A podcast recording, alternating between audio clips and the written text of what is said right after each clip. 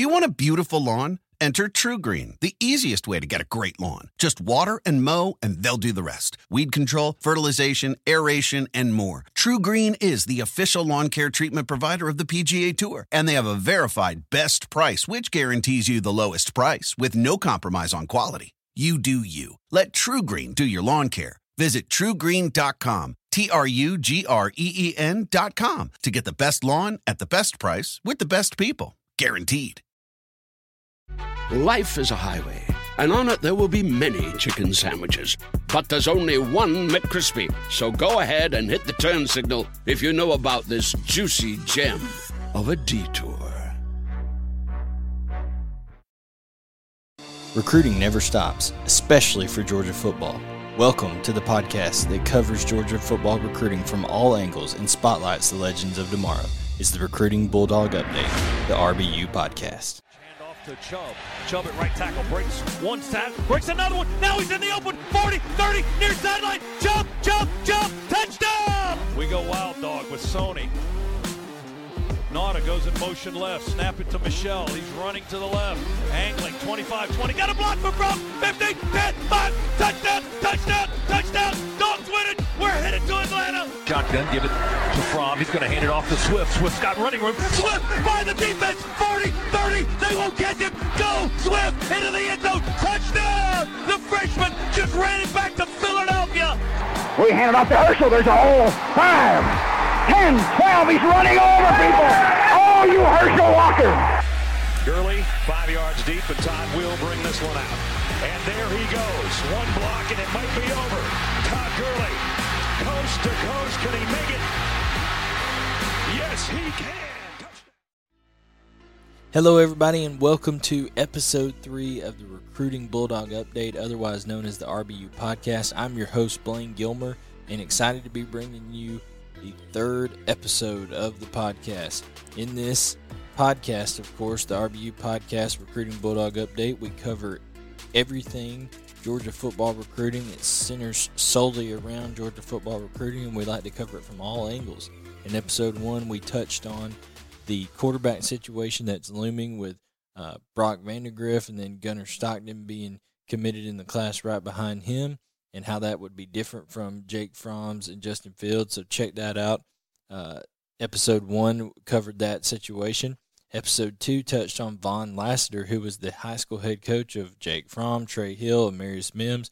Got to see what it's like from the perspective of a high school head coach and what separated Georgia in recruiting. So if you missed that, that one's also in the archives that you can catch on Apple Podcasts, Spotify, Google Podcasts, of course, over on the Bulldog Illustrated YouTube page. However you're listening here, kind of just check back and you'll see it in the archives. But today, we have another angle of recruiting, which is the high-profile 7-on-7 teams that travel around the country loaded with talent. One of the finest programs in the country is run by Tony Ballard. That program is Hustle, Inc. Hustle, Inc. is where Gunner Stockton is the quarterback for Hustle, Inc., and there are several high-profile targets on the offensive side, including Oscar Delp, Kojo Antwi, that Tony Ballard is going to touch on in the interview that we have recorded that we're going to play here for you this week. And then, of course, Marquise Groves-Killerbrew, who's committed to Georgia in the class of 2022. He plays for Hustle, Inc. Michael Daugherty, who's a major defensive back target in the class of 2023 from Grayson High School. He's on the team. There's just so many high-profile 4- and 5-star recruits that play for Hustle, Inc. and all of these teams that they compete against, whether it's Cam Newton 7-on-7, Southeast Express, all these teams that travel around the country and play in these high-profile targets, high-profile tournaments. 7-on-7 game has really changed. And it's also changed recruiting by the relationships that it builds and kind of the dynamics that it brings in, because these recruitments are ongoing, they're fast-paced, and things can change quickly. And we're going to talk to Tony Ballard here about how 7-on-7 has changed the game, and then also get his insights on the recruitment of Power 5 schools, these prospects in general, how demanding it is, things of that nature. And then also We'll touch with him on his inside perspective on Gunner Stockton, what Georgia's getting there out of the commitment of Gunner Stockton, the quarterback from Rabun County, and then, of course, also his insight on Oscar Delp and Kojo Antwi, who Georgia would love to be able to bring in. So we'll have that interview coming up. Of course, later in the show, we'll also have our commitment watch, see who is maybe on the verge of making a commitment, talk about some of the scheduled commitments, and give our official predictions here on the RBU podcast. First, though, you're going to hear from 2022 running back four-star Tevin White. White is down to his final two schools, and you don't want to miss this. If you follow Georgia football recruiting Dog Bites with Tevin White right after this word from Bulldog Illustrated.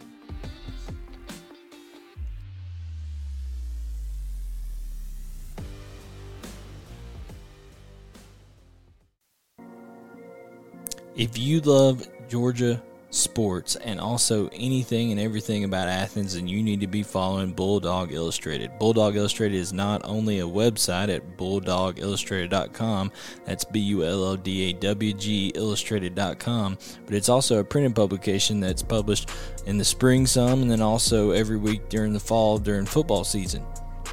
Of course, Bulldog Illustrated, like I said, covers anything and everything about the city of Athens, including Georgia sports, every Georgia sport you can think of, whether it's baseball, basketball, football, golf, soccer, tennis, gymnastics, everything. And Greg Poole kind of manages it all as the media director over there at the website. Takes some terrific photos, so go check that over out on the website as well. And then, of course, Vance and Sherry Levy are the owners, the founders. Vance Levy is the lead editor, so they do a great job with it. Check it out, bulldogillustrator.com. I write an article every day called the Dog Daily Thread, and there's a community of Georgia fans and followers over there that like to talk about things on a daily basis, things topical, share things on there. So it's a great kind of community as well over on the Dog Daily Thread. So check out BulldogIllustrated.com, and they are proudly presenting this RBU podcast to you today. All right, guys, now so it's time for our first Dog Bite segment. That's Tevin White, a running back out of Stafford, Virginia. He's got an update on his recruitment, all that kind of stuff. Before he gets to that, he's going to touch on this first Dog Bite sound clip on his hamstring injury he's recovering from, because they're in season right now in Virginia. And then also, he's been more of an outside type runner and a pass receiver up in Virginia, but he's also been working really hard to try to improve his inside run game, and he touches on those two things first. Yeah, so it's unfortunate because I can't go full speed, and I had to sit out last week's game, actually.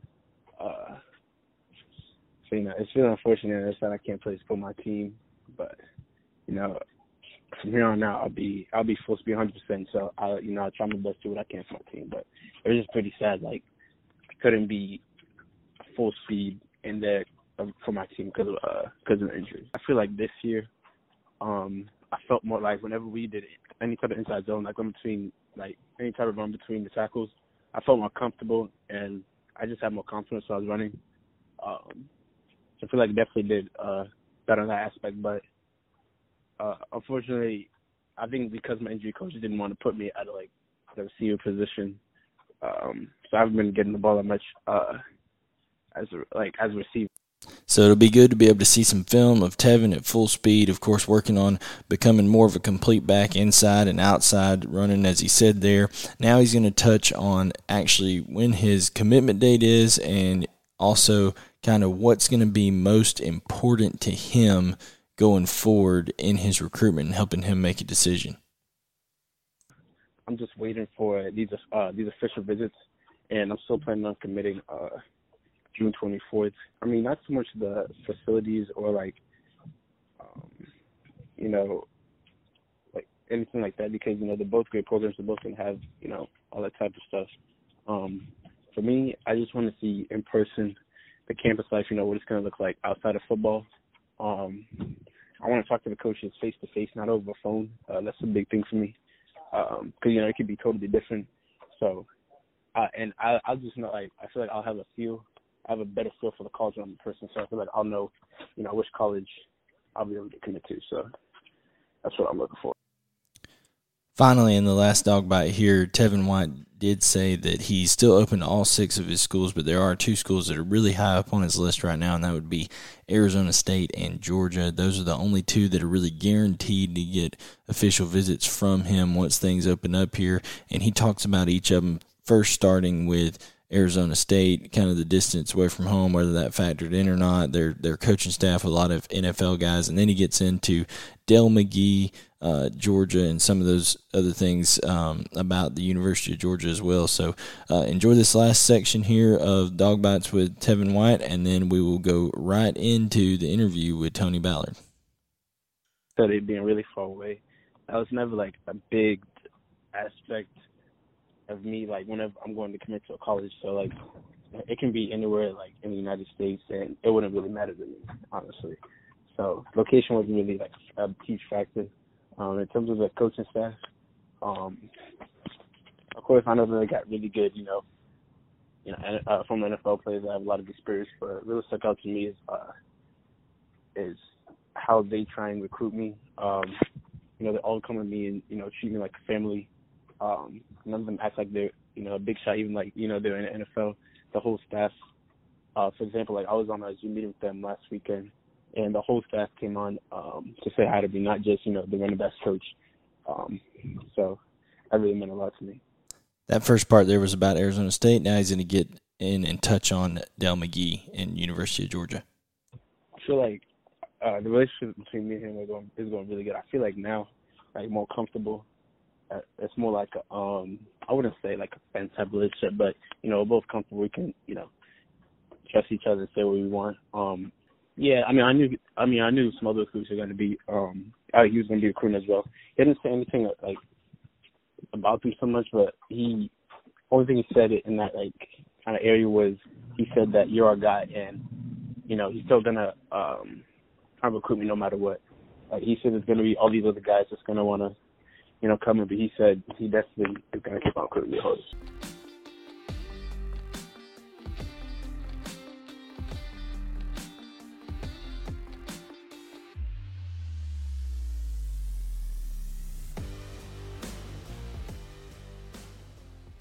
Here with Tony Ballard here, joining the RBU podcast. Coach Ballard, wanted to welcome you and appreciate you for joining me today.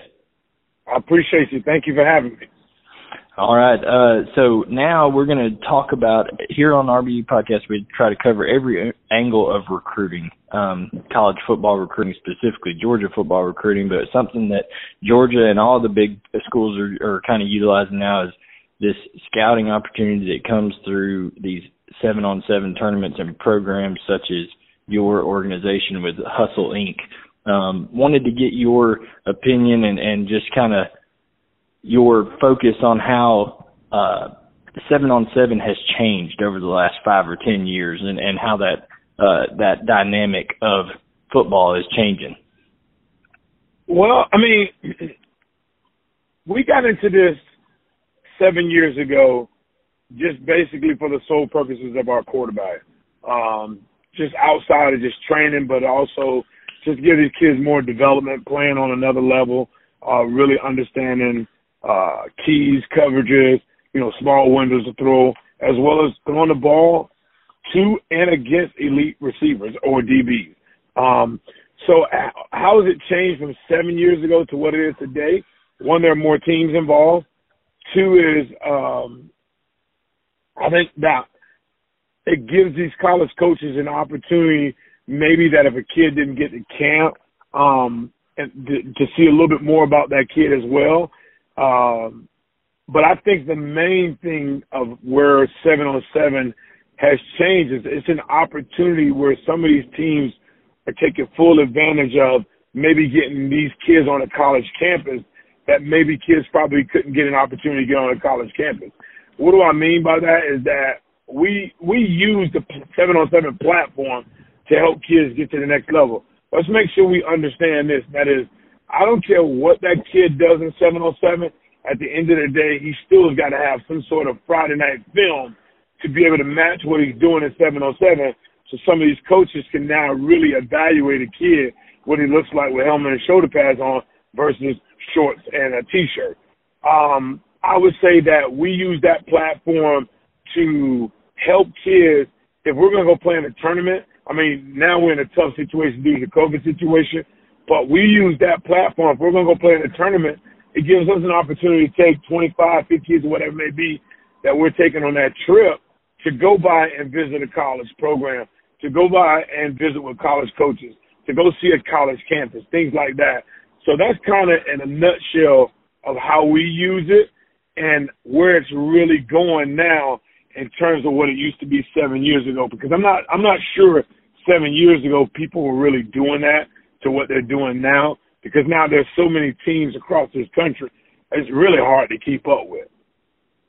No doubt. It seems like every weekend there's these massive tournaments all over the country that high-profile athletes, which you have many of there in your Hustle, Inc. organization, and that's a, you know, credit to you and the reputation you've built and how you treat these young men and their families. And that's kind of the next thing that I wanted to ask is, from a prospect standpoint, somebody who's maybe looking to get into a 7-on-7 team, or maybe a high school coach looking to place an athlete with a 7-on-7 program, how careful do prospects and their parents and high school coaches have to be about what organizations they select? Because there are some out there that maybe might not have the best interests of the athlete in mind, such as yourself and Hustle, Inc. I would say, first of all, when people try to get into 7-on-7, what's the rhyme or reason? Meaning, we're talking about a parent with their son. What's the rhyme or reason why you're doing 7-on-7? Is 7-on-7 just for your son to keep his skill set up? Is 7-on-7 for an opportunity for him to go visit schools? Once they've kind of identified what that rhyme or reason why they're getting involved in 7-on-7, then you just go from there. I will honestly tell you what we use in terms of how to get kids into our program. We generally try to bring a kid in as early as 15U. The reason why is because we want these kids to go through the process of understanding how this thing is being played, which means everybody and their mom, in terms of how our program works, we want to make sure that every kid gets an opportunity to, one, showcase their talent, two, get developed, three, you know, we're big on not only just on the field, but we're big on off the field as well. Those are the things that we try to do in our program. We also try to do things like help kids get to the next level, whatever it is that we could do, because based on our entire staff, I mean, we've got guys that are playing in the National Football League.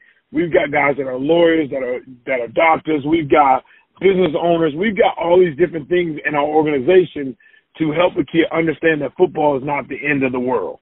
That's just not what the ultimate thing is. The ultimate goal, number one, is to showcase that talent and be able to enjoy the fruits of that labor. But ultimately, if you should get an opportunity to go to college for free or whatever it may be, then you use that to set yourself up for 40 years down the line. Because you and I know that this window of playing this sport is closing, is getting smaller and smaller by the minute. So we want to make sure that these kids have an understanding of what it means, of what free education, no student loan means. And that is, these kids will never understand that until basically 3 to 4 years after graduating from college, of knowing how important that is to not have a loan that you have to pay somebody back based on because you needed it for education purposes or whatever it may be to that college program. So that's what we're doing. Those are the things that I think parents have got to really look forward to. Everybody's going to come out and everybody's going to try to give you their best, and they're going to try to do this and sell you on this and sell you on that. I do believe that we, as a program, not only just us, but then there are multiple programs around this country, whether we're dealing with C1N, whether we're dealing with Team Tampa, whether we're dealing with South Florida Express, Fast Houston, or Boom, or something of that nature, these teams here, I think when you do your homework, those programs give you an opportunity to really know exactly what it is that they're doing in-house, if that makes sense what I'm saying to you. Absolutely. In terms of, and the last question on the 7-on-7 stuff, kind of before we get to recruiting aspect, do you feel like college coaches as a whole are kind of becoming more open to the individualization aspect of the sport? Because one thing you do notice with 7-on-7 is kids are allowed to celebrate more. They're allowed to, you know, kind of show that on-field, swag and attitude a little bit more in these tournaments and stuff like that. And that's something that used to be just a big no-no at college football. They wanted to kind of stay away from all that, but I think that's changing a little bit. Do you kind of see that relationship, kind of the trickle-up effect, I guess, if you will, of, hey, here's what's happening in the high school level and kind of making its way up to college, all the way up to these coaches and how they're interacting with kids? I can't. That's a great question. My answer would solely be probably I'm not really sure because I haven't really I never really actually talked to a college coach about that, so I can't really speak on that right now. But I would tell you if they are being acceptable to that, then this is a famous thing that I always tell our kids in our program, and I've been telling them this forever. When you do that in terms of celebration, just do it with class. And people could do that with class in terms of celebrating what you see in 7-on-7. It's just not to talk to the other players or the other individuals on other teams or coaches or whatever. You can celebrate. You can still have joy. You can still have fun enjoying what it is that you just did. But just do it with class. Do it in the confinement with you and your teammates. And I think that's where we could get a little better because, if you paid attention to the 7-on-7 circuit, it gets a little bit out of hand, whether they're throwing the ball at another player or whether they're, surrounding an individual and patting on his head, which means that, this kid got dunked on or whatever these kids may say. Those things right there, that's got to be removed from 7-on-7 because that kind of stuff is starting to give 7-on-7 a little bit of a bad rep, in my opinion, because those things are getting out of hand. So I would tell you that ultimately, if a college coach is liking that, it's the ones that they're liking, the ones that's probably the ones who are doing it with class and doing it right. I mean, and not wrong and not now causing a problem, whether it's with another player or another coach or whatever it may be. But I would just say, ultimately, if that's going to be the case, it's got to be done with that class. You got to do it within the confinement of your team. No doubt. And now kind of moving on to, in general, from just outside perspective, your perspective dealing with high-profile athletes like on your team alone, Gunner Stockton, Kojo Antwi, Oscar Delp, you have Marquise Groves-Killerbrew, Michael Daugherty, all these players who are nationally coveted recruits. What kind of what do you observe out of these players' recruitments in terms of how demanding it is, how stressful maybe it is on a player, and then also how colleges are approaching these kids today, especially during this time of COVID? Well, I mean, to the recruitment thing, we always tell our kids at the end of the day, kids and every one of these kids that you just named, and there are several more in our program. There's young ones, whatever, and they're, everybody's so antsy about this recruiting thing. And we always tell our kids all the time, once it's started, don't stop. And you're gonna be bothered by it. You're gonna be agitated. You're gonna be aggravated, and you're gonna wish it stopped because that's just how it works now. Especially with all these guys. You ask any of those guys you just named, and name some more across this country. These kids really want it, but at the end of the day, some of these kids have now decided that, hey, this is enough. Whether it's a coach in the inbox, whether it's a coach texting them, whether it's a coach saying, hey, call me at this certain time every week or every Wednesday, Tuesday. Some of those kids have a tendency that they just don't really want that. So I would tell you in that aspect, that's where I feel with the recruiting, with the high-profile guys, it's not a difficult thing for us because we've been used to this. Even before we started 7-on-7, I've always had kids that were high-profile, high-demand quarterbacks or whatever. This is nothing. We just kind of warn our kids that this could potentially happen once this theme starts to pick up in terms of college coaches wanting to recruit you, wanting to get on the phone, things like that. So this is an easy thing for us. This is nothing new. Now, to the second part of your question, what was that part now as well? Just you basically answered it right there in terms of the interaction. How does it kind of go sometimes with the interaction of college coaches with COVID? I mean, they don't get to do visits anymore, so now they're really just blowing these kids' phones up with text messages and Zoom calls, and I can imagine that gets a little aggravating at some point for some of these guys, which you kind of attested that it did. Right. But the one thing I'm never going to get aggravated with this process with these kids Because in my opinion, and if you talk to any other organization that has this as well, all of the South Florida Express, the Fast using the Team Tampa's, or the C1Ns, obviously, this is not aggravating to us because we built this monster. So this is what we want. This is what we want. We want these coaches to rely on us to help get these young men in front of them and build those relationships with them. So at the end of the day, we have 120 kids in our program as of today. And I want those college coaches reaching out to me. I want them to say, hey, coach, tell me about this kid. Hey, coach, do you have a roster? I want that because at the end of the day, this is what I envision our program to be and much, much more. And it's going in that direction. So I'm all for it. We have a good operations staff, and we got a good coaching staff around us. And I believe that this is what we want, and this will ultimately help our kids achieve the goals that they're looking for. And obviously, that is to go to school for free. Yeah, absolutely. It's a great thing to be able to help those young men accomplish. Now, in terms of, I'm going to touch on a few specific, players here for you. Obviously, with this being a Georgia recruiting podcast, Gunner Stockton, everybody was super excited in Dog Nation to hear Gunner commit to the University of Georgia. What did anything kind of stick? Did anything kind of stick out to you in terms of that process of Gunner going through the national recruitment that he did, being committed to South Carolina, Coach Muschamp leaving, and then kind of committing to his home state Dogs? Anything that stuck out to you about that process, about Gunner during that process, and maybe even the Georgia coaches and staff that may have had interaction with you? Well, I mean, obviously, when you are some sort of driving force or you're part of a kid's process, the college coaches obviously reach out to you. But Gunner kind of handled the entire situation just like any normal quarterback that I've ever had. And we're talking about Davis Mills, who, played at Stanford, was the number one quarterback in the country, Harrison Bailey, to the Dylan Lonigan. These guys are really, really quiet about how they do things. And what do I mean by that? And that is, it wasn't about always on social media with this or with that. Gunner handled it just the way I expected him to handle it. He quietly went about his business. He had developed relationship with obviously the coaches that he felt that would be, would be able to help him with his development once he's gotten to the next level.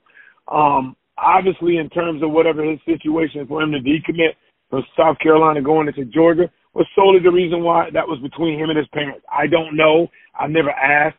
The only time I give input is when I'm asked. And I just feel that whatever that decision that they made for why they decommitted from South Carolina to go to Georgia, that is ultimately that family's decision, and that's between them and that family. I support any and everything that any of these kids ever do. If they like it, I love it. But I will now add things to it, like what's going to make you a better player, what's going to make you a better person, how is it going to get you on the field faster, what do you need to do on day one when you step on the campus, things like that. That's why I help and now give them some sort of guideline of what they need to do to be successful at that level, just like they were successful at the high school level. So I think Kirby Smart got a guy, he got a dude, and I look forward to seeing that young man compete and get a chance to play for Georgia. But at this moment, that kid still got another year of high school football. So I'm ecstatic about the fact that he has an opportunity to continue to play at another level for his high school program at Rabun County. Absolutely. And lastly, I wanted to ask you about two of Georgia's biggest targets in the class of 2022, which are Oscar Delp and Kojo Antwi, that Gunner Stockton has the pleasure of being able to throw the ball to in your 7-on-7 program for Hustle, Inc. Talk to Georgia fans about, how talented those two young men are and kind of what each brings to the table as pass catchers. I mean, obviously, I'll start with Oscar, and I think Oscar is a tremendous athlete. Obviously, you look at his film from Friday night. The kid plays at a high level. He's a bad matchup for a lot of high school defenders. I'm hoping that will transition to the next level, getting wherever he goes to play college football. He's got a high IQ of football. He's a great kid. That's first of all. And I've enjoyed him being a part of our program over the last couple of months. And I think it's only going to get better for him. And it'll also give him a chance because playing in 7-on-7, now he becomes in a nightmare matchup with a lot of nickels, a lot of safeties and things of that nature, whatever. So I'm excited to see what he's going to do. And granted, he's got another year of high school football. Kojo, in my opinion, I've been following Kojo for the last couple of years, for about 2 years now, a little over 2 years. And I think Kojo's just a freak, in my opinion. You go watch his film. He's done some really, really crazy things of catching screens, falling down, and taking it 60, 70 yards for a touchdown. He's got an enormous amount of speed. He knows the game of football, and he doesn't play at a big-time program where most people will say, okay, all right, he's got this, he's got that. He's doing a lot typically on his own, in my opinion. They have a solid quarterback of their program, but ultimately I think 9 times out of 10 when you watch Kojo play, he might be the best player on the field. And there's no doubt about it. The kid is a phenomenal athlete. He's a phenomenal kid. He's a great kid. But ultimately, man, he's going to get a chance to go to school for free and save his parents a lot of money. But the kids can play. And I'm excited to see him get to a program to put on weight, to get bigger, faster, stronger, and up his IQ. And, Kojo and Oscar both are high school All-Americans. That's one thing that I'm really proud of. But both of these kids are two high academic kids, too.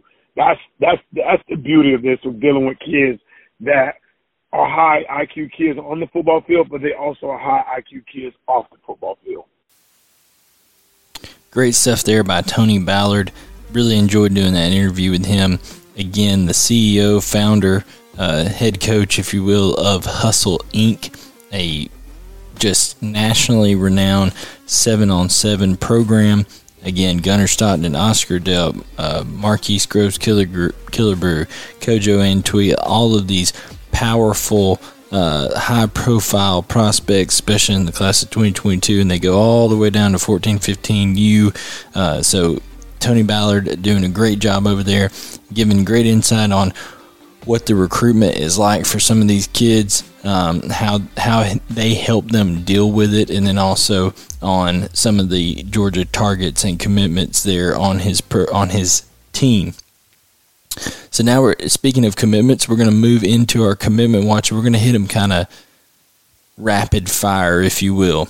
Of course, Malachi Starks is from Jefferson, five-star athlete. He is going to commit on March 25th. The choice is between Alabama, Clemson, and Georgia. Again, I've thought all along, based simply on the proximity, the importance of family to Malachi Starks and his family being Georgia fans, if you will. Pretty strong Georgia preference there by his family. I think the fact that also that Malachi is a huge need in this class for Georgia, not just a want, but he is a need. He's kind of one of those can't-miss guys that Georgia has to bring in this 2022 class. So I do think on the 25th, which is coming up this week, so you're looking at March 25th, that's this Thursday, Malachi Starks is going to make his decision at 5:30, and the choice will be between Alabama, Clemson, and Georgia. I'm going to stamp it right now and say my official prediction is that Malachi Starks will commit to the Georgia football program and become one of the key pieces in that secondary that they're trying to reload on. Speaking of the secondary, another announcement that was just announced, if you will, the date was scheduled as April 1st. On April Fool's Day, Kamari Wilson out of IMG Academy is going to be committing. He, just like Starks, is a 5-star safety. Starks is technically an athlete, but Starks, every indication is that he's going to play safety at the college level.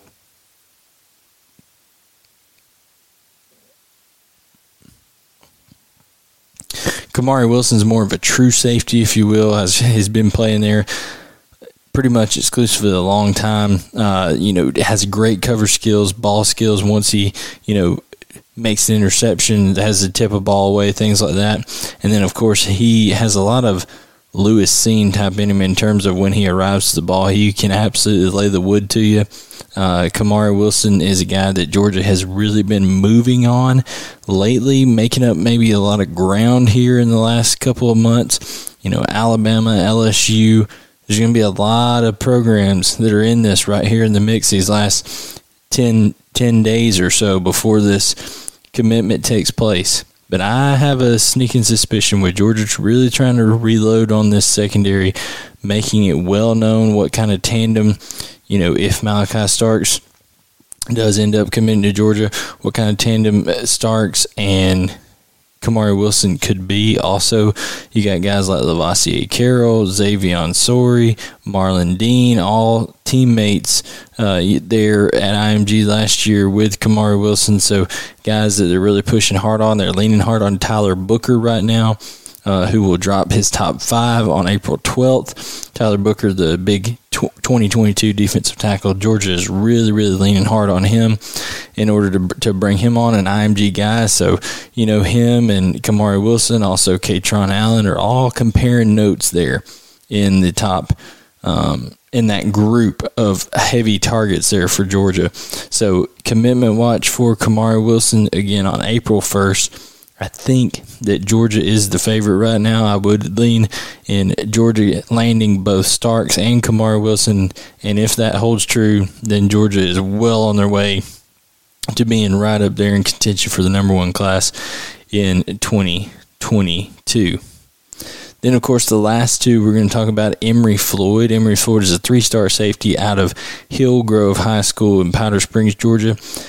You know, that would make, if, let's say, Starks and Wilson both commit to Georgia, then that would put them at four DBs in the class with the addition of Marquise Groves-Killerbrew and Dayon Bowie. Groves-Killerbrew from Brookwood High School in Georgia. Dayon Bowie from Bainbridge High School, the hometown of Kirby Smart. So that, I do think there's room for five. That would put them at three safeties, two corners, really. So I think there is room for five. Georgia's going to have to retool, get some more depth there at this in the secondary.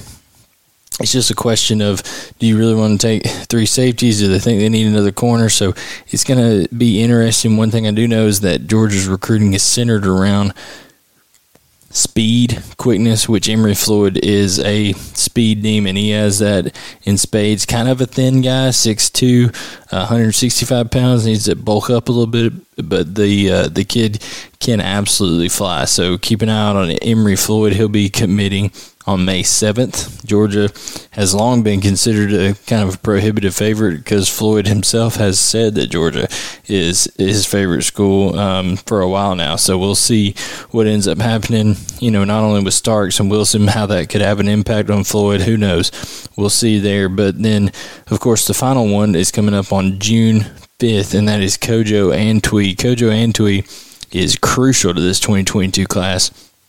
He would be the first wideout committed to Georgia if nobody pops up before then, of course. But Kojo Antwi, another Georgia guy over from Lambert High School in Cumming, Georgia.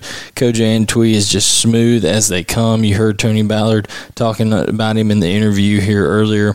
He is going to be a guy that has an opportunity to be a very, very special player and an excellent route runner, dangerous once the ball's in his hand after the catch as well. I tend to think he reminds me of another guy who was very, very productive in high school in the state of Georgia and turned out to be a really good Georgia Bulldog, Malcolm Mitchell. Kojo Antwi, I think, has the ability and the potential to even be better than Malcolm Mitchell. And that's saying a lot because Malcolm Mitchell was a go-to guy at the University of Georgia while he was there. So made a lot of great plays, especially some of those Florida games, things like that. So keep an eye out. June 5th, Kojo Antwi. I think that one's going to come down between Georgia, Ohio State, Texas A&M. Not quite ready to make a prediction on that one yet. I do think Georgia and the Aggies are right there battling out. Kojo also has some connections back to the Texas area as well, some family, things like that.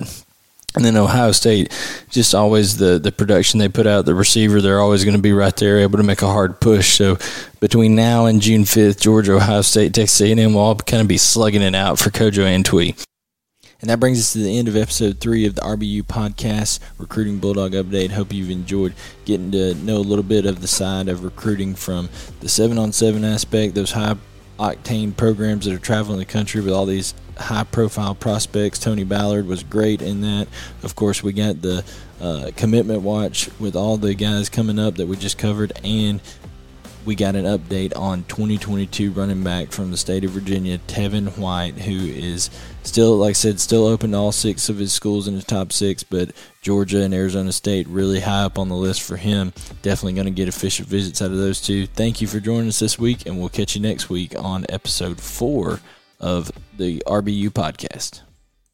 Life is a highway, and on it there will be many chicken sandwiches. But there's only one McCrispy, so go ahead and hit the turn signal if you know about this juicy gem of a detour. Who doesn't love a classic chocolate chip cookie? Famous Amos has been making them since the 70s, 1975 to be exact. With semi-sweet chocolate chips and a satisfying crunch, it's everything classic in one bite-sized cookie. And fans couldn't get enough. That's right. You'll find our original recipe, the one you know and love, in every bag of Famous Amos original chocolate chip cookies. Find Famous Amos anywhere you buy your favorite snacks.